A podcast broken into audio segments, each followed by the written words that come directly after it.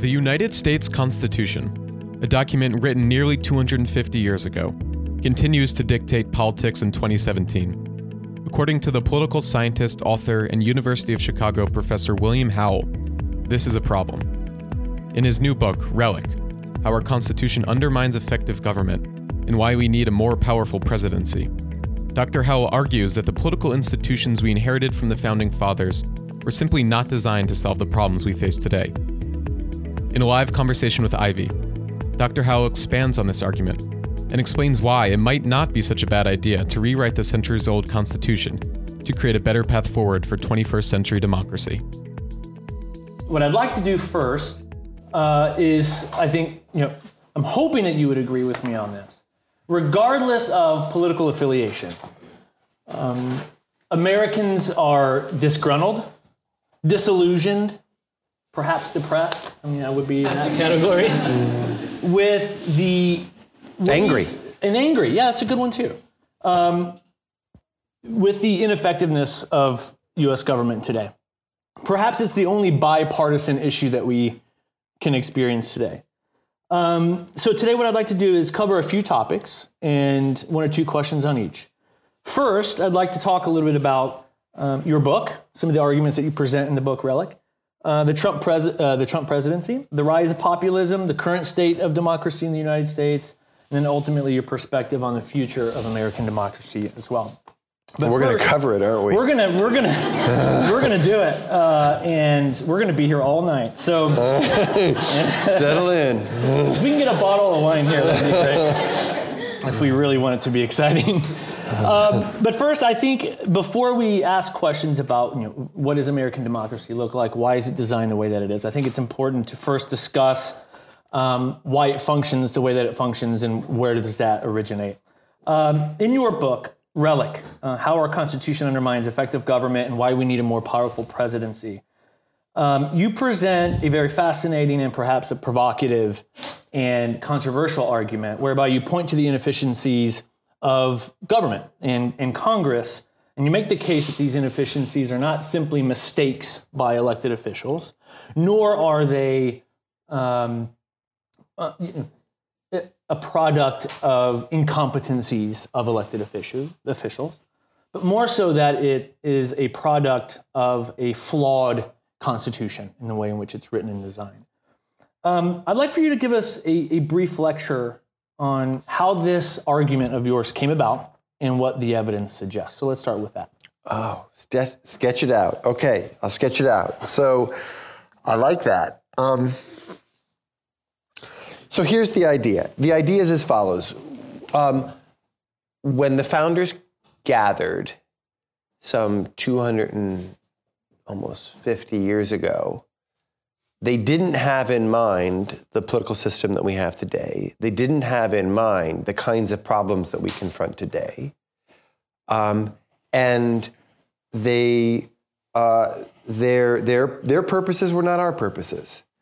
Um, and they designed a government that was meant to do very little um, for a country that was uh, separated from most of the rest of the world that consisted of fewer than 4 million people, um, 95% of whom were farmers, full time farmers, 700,000 of whom were slaves. Uh, and you had white propertied men, the only sort of folks who were engaged meaningfully in making decisions. And then you think, all right, what is the product of that that setting and the objectives, the, the political objectives that were being advanced then.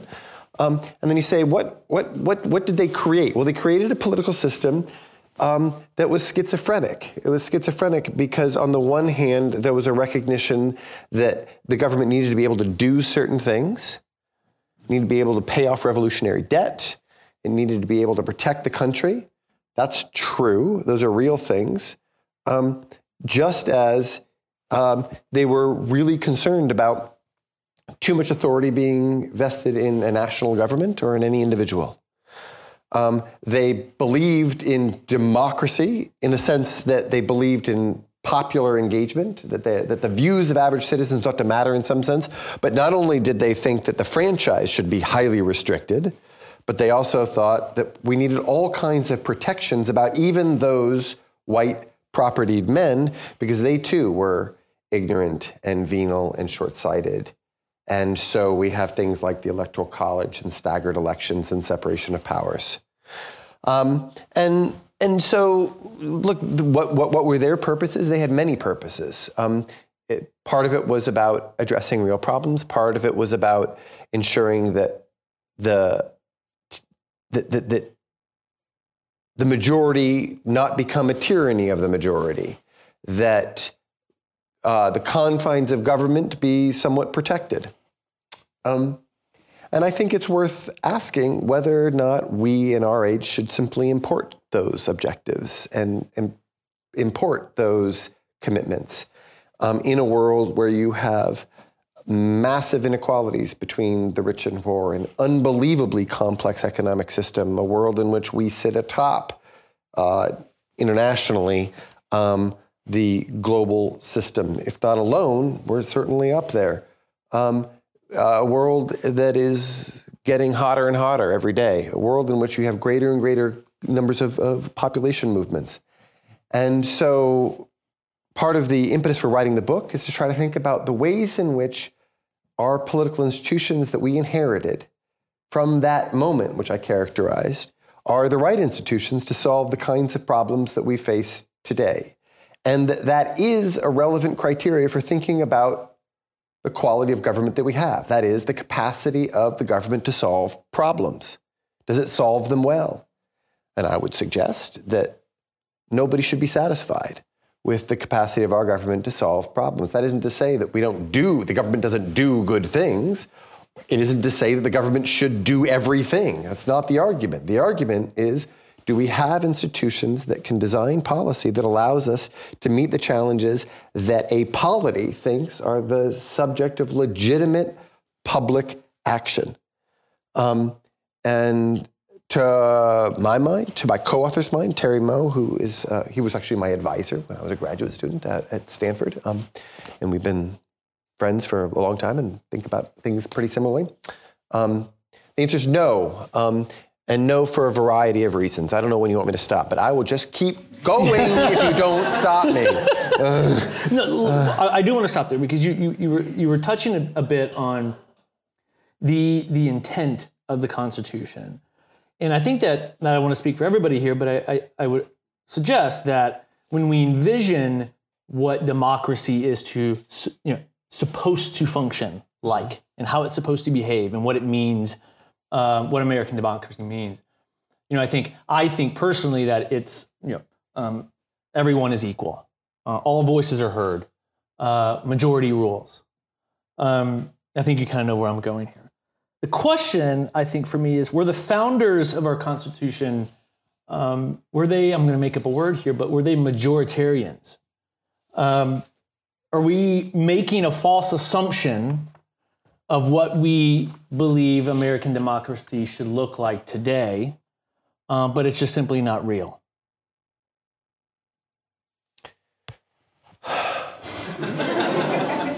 so I look again. This is where go back to that moment. It's white propertied men who get to participate in politics. If we're going to talk about the majority of anybody, we're going to talk about them.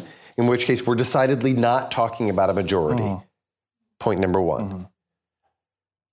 Point number two is even for that group, there was deep suspicion about their capacity to self govern, which is why we wanted to have an enlightened they want they we wanted have, they, they suggested we want to have an enlightened class of electors who would not this electoral college that we have was not just an accounting scheme for how you count votes it was also there was an expectation that they would intervene and say where there's been a mistake because the the the the passions of the mob have taken hold and they're going to provide a rational corrective that they would step in that you didn't have direct election of mm-hmm. senators right you went through state state uh, legislatures um, that you have staggered elections all these things are checks against the will of your majority whose views that we ought to be caring about. Now, now what we have done over in in in ways that are painfully slow and halting and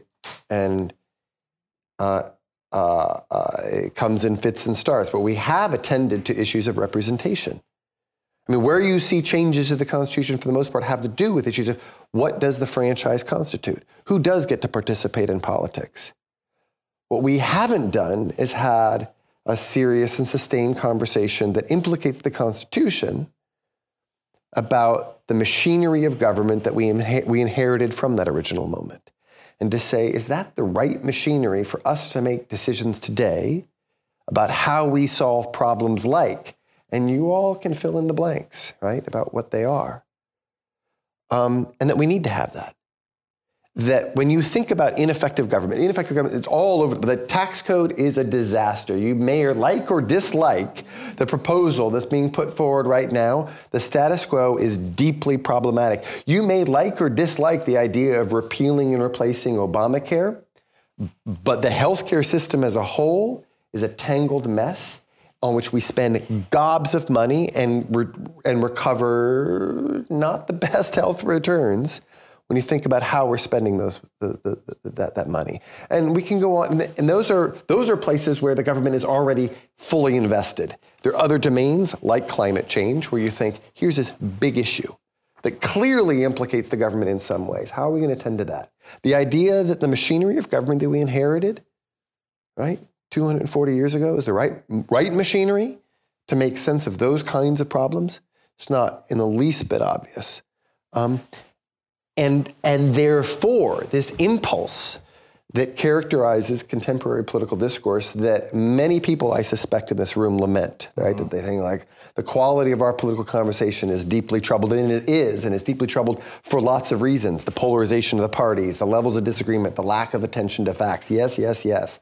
Another way in which it is, it is problematic is um, that there's a significant strain in our discourse that's of the form what Terry and I would call constitution worship. It's this sense of, ah, the reason why our politics are troubled today is that we've lost our way. And if we could just right recover mm-hmm. that mm-hmm. original moment, we mm-hmm. could find our way back to a time that was simple and true and principled and enlightened, then um, then we'd be okay. And and and maybe it's the wine in me speaking, but that's where we want to say we want we want to say bullshit, right? Mm, that's sure. where we want to know yeah. that original moment was not where we're going to find our way today. That we have plenty of much to we have lots to be indebted for and to be grateful for and to learn from. But we need to own this moment for ourselves and have the kinds of conversations about not just what optimal policy looks like, but what kinds of political institutions we're going to have. Um, I want to I want to transition a bit to Congress because yeah. I've heard you um, in, in, various lectures and talks and, and so forth make the argument. Um, yes, Congress is indeed the center of our government and is a decision making body. Yet the elected members of that body are intrinsically and especially um, interested in short term parochial matters only. Um, why is that? And is, is it forever going to be that way if the Constitution remains as it is? Yeah, so um, it's not forever going to be the case, and it isn't the case for all legislators. And when you think about Congress, I think a, a, habit that we fall into is we say, well, who's our favorite legislator or our favorite congressional moment where there was rich, mm-hmm. vibrant deliberation, right? And we were struggling about the big issues of the day, right? And finding our way through in ways that were, you know, lurching but true. And where we want to come in is to say, look, think about the design of the institution, um, and the kinds of incentives that it creates for people to pay attention to some issues and not to other issues. and then it isn't the case that the design of the institution will you know, grab every legislator by his or her ears and fixate it exclusively on that subset of issues, but there will be meaningful reasons for them to pay attention to some issues to the exclusion of others. So, how do we think about the design of Congress? Well, the design of Congress is that what we're going to do is we're going to chop up the country into 435 districts today, right? 435 districts where people actually, the people, the electors who come from, the elected officials who come from it actually get to vote, 435, and 50 states. And we're going to say whether or not you hold office is going to be a function of whether or not you can get a plurality of people in that district, not in the state, not in the country, in that district to uh, support you. And then, if you're in the House, we're going to ask you to run every two years. And you think, what kinds of incentives does that create for legislators to think about? And it's it doesn't take a rocket scientist to figure out that it encourages legislators to pay attention to local issues to the exclusion of national issues, certainly to the exclusion of international issues, local issues, and short-term issues, right? It's about when I think about healthcare policy in all of its complexity, if I'm coming from the 4th District of Illinois, I'm thinking about how is that healthcare policy going to affect my district and more to the point, the organized powerful interests within my district. Mm-hmm. And you have that one legislator at a time running all the way through. And so they're all thinking about well, what about mine? What about mine? What about how does this going to affect my district? And the idea that if you bring, if you harness all those views and you, have, you put them in, in interaction with one another, that out will come something that is a, that approximates the best interests of the nation as a whole, you're fooling yourself.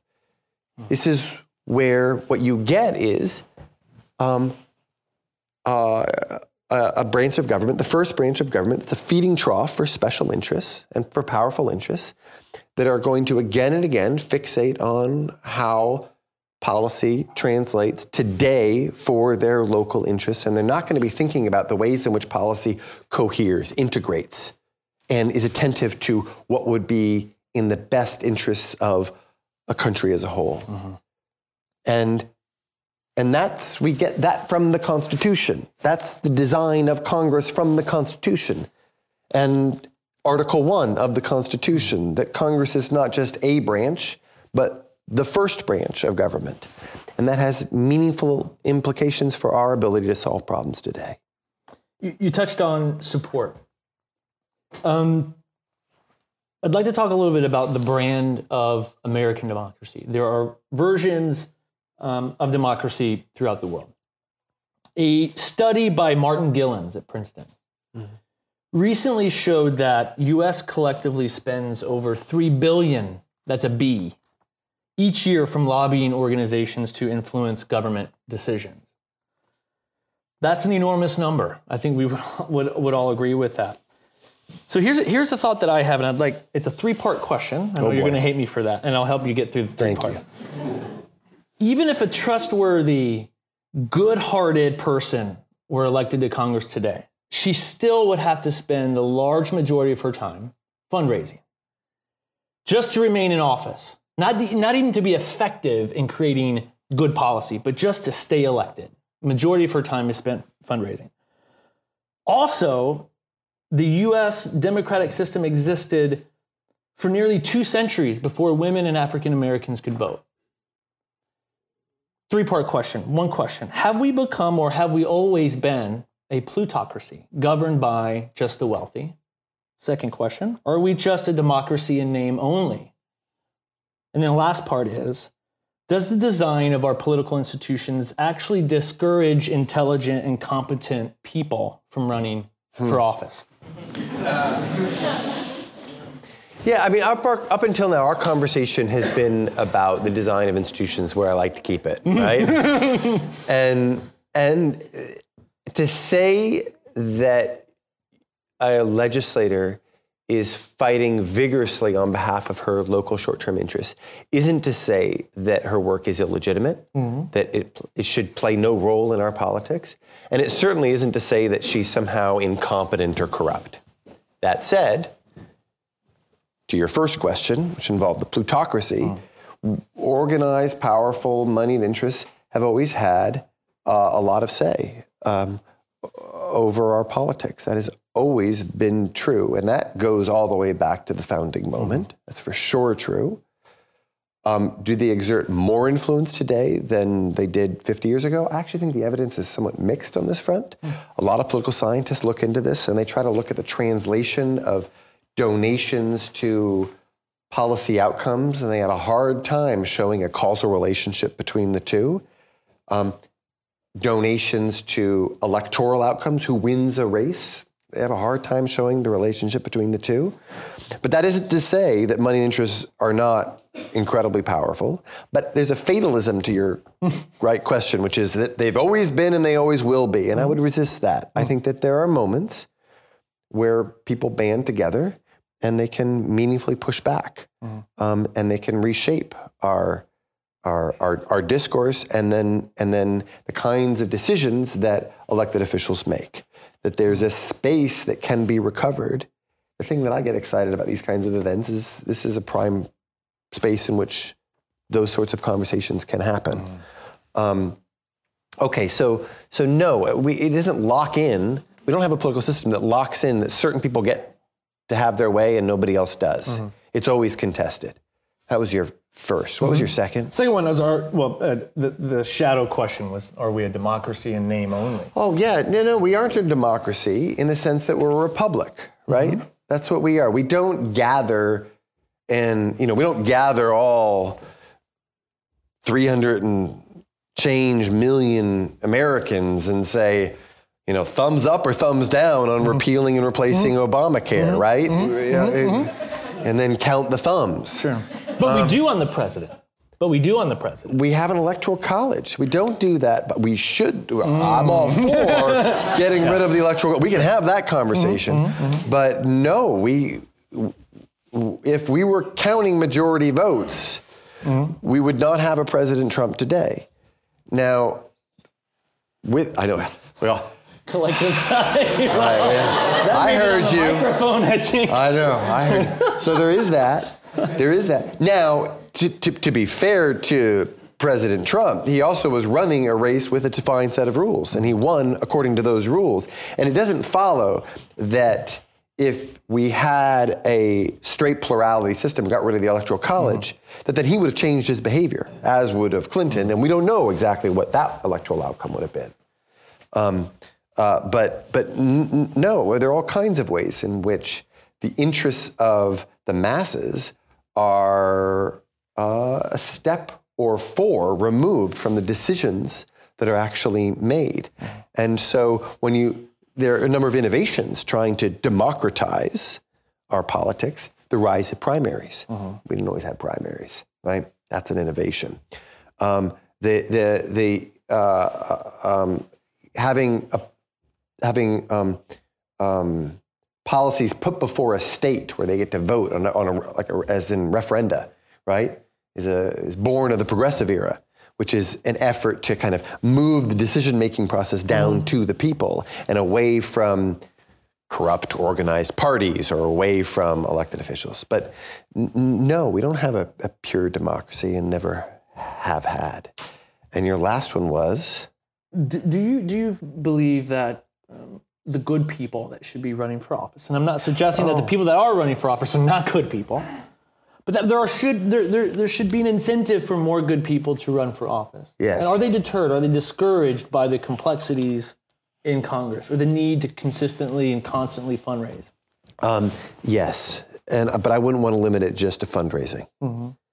Um, and I think this is a much bigger deal when you think about local politics. There's plenty of talented people who want to be president.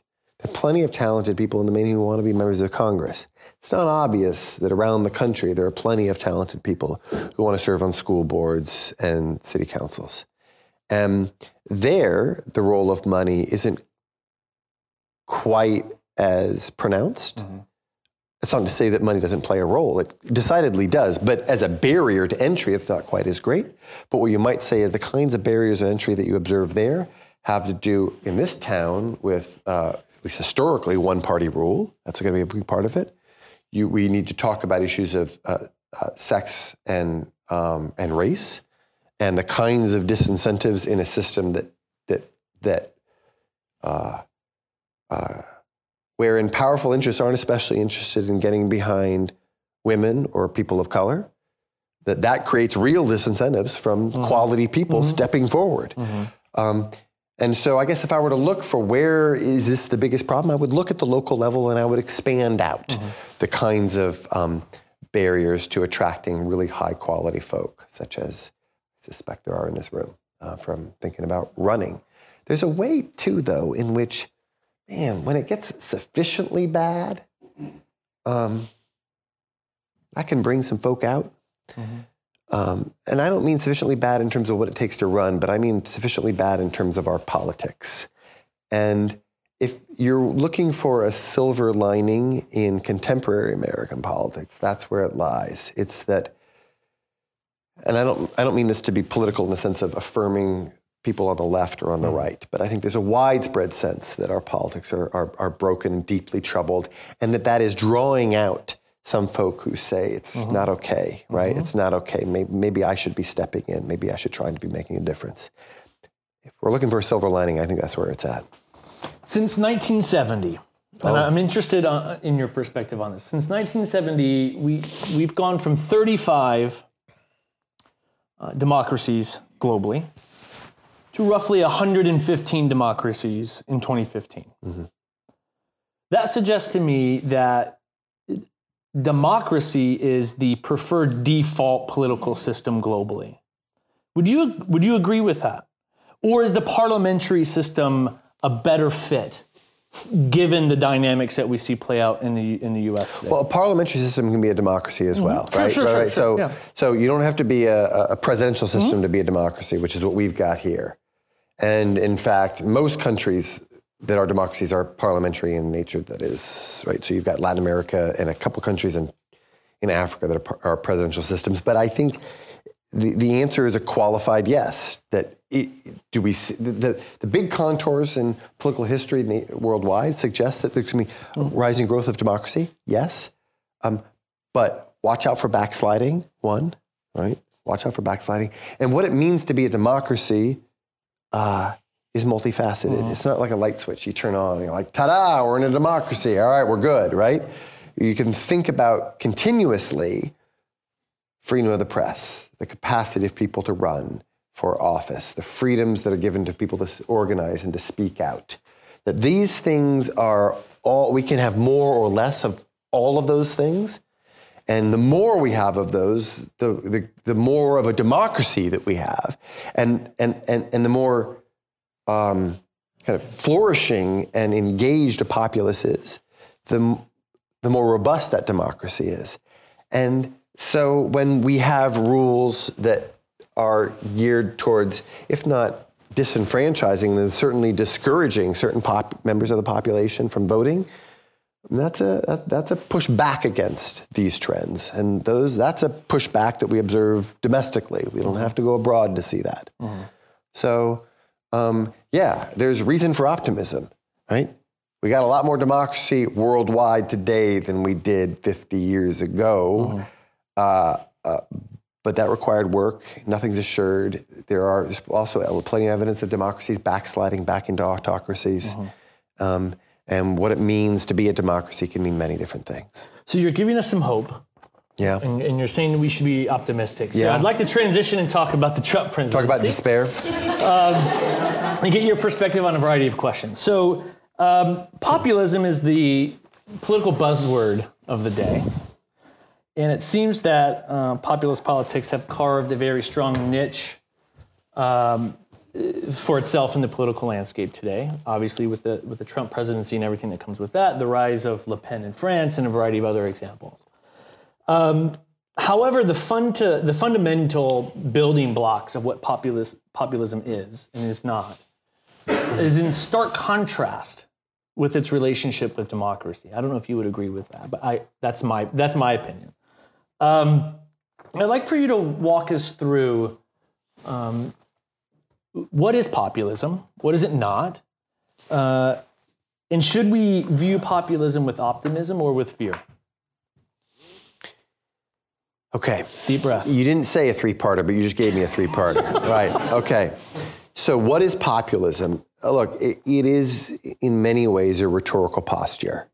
And it's a posture that is defined as much or more by what it's against as opposed to what it is for. It is decidedly against um, the expert class, organized, powerful interests, uh, at least in its rhetoric, um, uh, established political arrangements, um, and it is for ostensibly a reclamation of authority and decision making for everyday folk. And in that sense, at least superficially, it's fully consistent with democracy. What do you mean? When, when our political system has been captured by parties that are out of touch and politicians who could give a damn, mm-hmm. what populism does is it reclaims authority and gives it back to the mm-hmm. people. Ah, that's the promise. Mm-hmm. It sells. Yeah, it sells. It does sell. Um, it's worth thinking about the conditions under which it mm. sells. It doesn't always sell. We're in a. I, I don't. I think it's more than a buzzword. I think that we are in such a moment today, mm. And for all of the head scratching that Trump um, forces uh, us to do, there are many ways in which what he's doing is perfectly straightforward. He's drawing straight from the populist playbook. He ran on a campaign that was arguing that our political system is rigged and it's broken, and there are forgotten people in this country, and he's going to stand up for them. And uh, once, when he's in office, he's drawing from the populist playbook in disparaging left and right those political organizations and institutions that govern our democracy, our republic. Um, that's what populists generally do. Um, and so there is a there's a rhetoric and a, and a and a promise, but what we tend to see is, and the danger of it is a claim that look, those institutions and those organizations have failed you, and so look at me, look at me. Like you first, you can trust me because I'm an outsider, right? I haven't been I haven't been playing in those sandboxes. I'm an outsider. Is the, is the outsider approach is that consistent with all forms and examples of populist politics? Nothing, not, I don't Not know. universally. Not universally, but there are lots of examples of mm-hmm. this. Mm-hmm. Right? There are lots of examples of this. Berlusconi in Italy, this mm-hmm. is what he does. He steps in in the aftermath of these massive corruption um, scandals plaguing all of Italy in, in the 90s, and he comes in and says, I'm an outsider. I'm not a part of them, mm-hmm. right? And I'm a successful businessman, so I can do it. Not only can I do it, I, I uniquely can do it. So look at me, right? Focus on me. And those who stand in the way of me stand in the way of all of you. And when you begin to worry about the potential abuse of executive, executive authority, we'll come to executive authority. I want to generalize it right now, is to say the, the potential abuse of political authority. There it is, right? Anybody in any station of our politics who makes that kind of a claim, right? Watch out, right? Because they got all their hands in your pockets. Um, so, so yeah, yes, this uh, this is a, a moment to my mind that is being driven by populist um, sentiments, and we have a we have a populist in the White House, which is for the first time. So I mentioned earlier that it sells, and I think that we would all agree that um, our president today has a unique relationship with sales and uh, click rates and um, television. Watch me, hear me, listen to me. Um, I, I wonder where the obsession, and I, don't, I, I use that word carefully, but our the ability that all of us carry today to retrieve information immediately. Yeah. Where does that fit into the equation as we talk about the inefficiencies of government? Do you believe that it undermines good governance? Or does it promote better accountability and transparency of how our government works? Okay, let me. I want to. I want to split that if I can into two parts. One part has to do with Trump's capacity to encourage all of us to fix our attention on him, right? and that's a real thing. Um, and he's really good at it. The best. He may be. Certainly, when you think about, uh, he's a president who doesn't have the clear backing of his party, doesn't have deep ties to his party, who has very little political experience, who whose first year in office is defined primarily, certainly within Congress, by failure, whose approval ratings are at 32%, right, in his first year in office. And if you, when you hear all that, you think, oh, this guy's done for, right? He's done for. It's not obvious that he's done for because he's the guy whose first year in office was defined by congressional failure and uh, uh, whose approval ratings is in the low 30s, who, who, who the country can't stop talking about. And that's a very powerful thing. Um, and it, it's a powerful in terms of stopping or, or deflecting claims and arguments that are, are directed towards him. It's powerful in the sense of it, it drains the energy of uh, an opposition and its ability to organize and get together and figure out what its voice is. Um, so that, right? So I don't how where are we going with this? I don't know where we're going with this. That's the, that's the sort of don't underestimate this president. Just because he's unpopular doesn't mean that this guy is is is, is weak.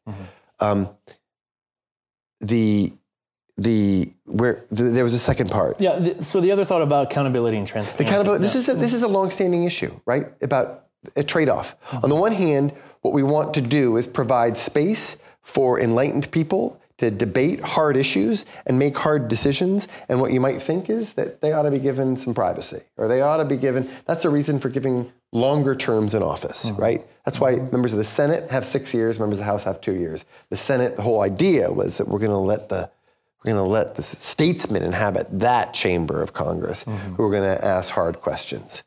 Um, um, just as we can think about ways in which there's that we don't want to have cameras running all the time, right? That that that drains the depth or it reduces the depth of our discourse. On the one hand, on the other hand, there are claims about the need for transparency, and th- this this trade-off is not new to our uh-huh. politics. This is why we got primaries. This is why in here in Chicago, right? In the 68 presidential election, people were rioting in the streets. I was rioting against a bunch of corrupt parties that weren't listening to the will of the people. And there was a claim that, damn it, we don't want you nominating those people. We want, we the people want to be able to say, have some say over who you're going to nominate. So we're going to have this thing called primaries, which are born of those, those kinds of concerns. But we want more say and more transparency and more influence. Mm-hmm. And it's not hard to actually draw a line between those decisions and Trump, right? Wherein if it's it's impo- there's no way circa 1968 either party would have nominated somebody who was seen in such low regard by the party, the, the, by the elite of their party, uh, as Trump was seen in 2016. It was the primaries and his ability to win and win repeatedly that gave him inroads. I, w- I want to present one more more question and take some questions from um, uh, from our from our guest here. But uh, I'd like to put your scope on the horizon in the future of U.S. democracy um, for a second. Um, you've presented various arguments. One in the book, the Constitution is outdated. It's not relevant to the needs that we potentially experience today. Separation of powers make it very difficult to get stuff done. I've heard you say that many times. I have said that. Um, congressional decision making is driven by short term incentives. Um, but I'd like to also present an argument that we may be missing. One is the American people and our culture in general, or broadly. Um, in the 80s, uh, Reagan promoted a very well known argument that the government is not the solution, it's the problem. Mm-hmm. And perhaps that has shaped a lot of our perceptions and expectations of our own government mm-hmm. over time. Mm-hmm. And therefore, we've probably pulled back civically more than maybe what the Constitution expects of us as citizens. Would you agree that Americans have either matured into preferring a passive form of governance? Um, or we're just simply lazy? Uh, here's, I think we're in a bad equilibrium. We're in a bad equilibrium because most citizens have actually an endless appetite, very much including Republicans, mm-hmm. for more government involvement. It, there's all kinds of domains of public life that we just sort of accept. Of course, the government's going to be involved, and the debate is: do we shift a little bit here? Do we shift a little bit there? But of course, they're going to tend to concerns about whether or not our meat is safe, right? Mm-hmm. And whether or not children are going to get schooled, and whether what what what kinds of rules and regulations are going to govern international trade, and on and on and on and on and on, right? And the size of the administration has expanded massively mm. In the last half century, and that's not just the product of Democrats having their way. It's decidedly not on the one hand, right, you've got actually a widespread recognition that the government should be involved, a belief by citizens they should be involved in all kinds of things. Um, um, but to my mind, not enough attention to the capacity of the government, the willingness of government, the ability of the government to actually do those things especially well. And so that's born, that's problems on both the left and the right. The left, that in the main wants to, ex- political left, wants to expand the role of government, doesn't want to recognize that uh, some things that the government doesn't do especially well because that's conceding something to the right, mm-hmm, right? Mm-hmm, that's mm-hmm. ah, you're right. You know, that's mm-hmm. so. I'm just gonna. So the problem with our schools is that is not an issue, an issue of design. It's that we don't invest enough resources, right? We got to double, triple down, right? On the left. And on the right, there's um, every recognition of political failure is a rhetorical point in their failure, mm. in their favor, mm-hmm. right? They get to say, yeah, well, how much should we spend on that hammer? Yeah, is that a good use of our funds, right? What good did that do us? Mm-hmm. And they, at the margin, want to bring the government in and they don't want to have the conversation that's of the form, well, how might we do things better? Because that is to admit that we might do things better and that and that what is observed today as political failure needn't to be political failure tomorrow. Um, look, there are real and legitimate debates to be had about the purposes of government, the size of government, what the government should be in the business of doing, not be in the business of doing. That's our show for this week. Thanks again for tuning in to the Ivy Podcast by Ivy, the Social University. We are the Grad School for Life, and our mission is to spark world changing collaborations by introducing you to the most inspiring people, ideas, and experiences in the world.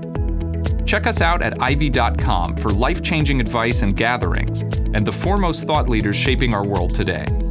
For more information about the Ivy community, and to find out about events happening near you, visit ivy.com and email us via membership at ivy.com.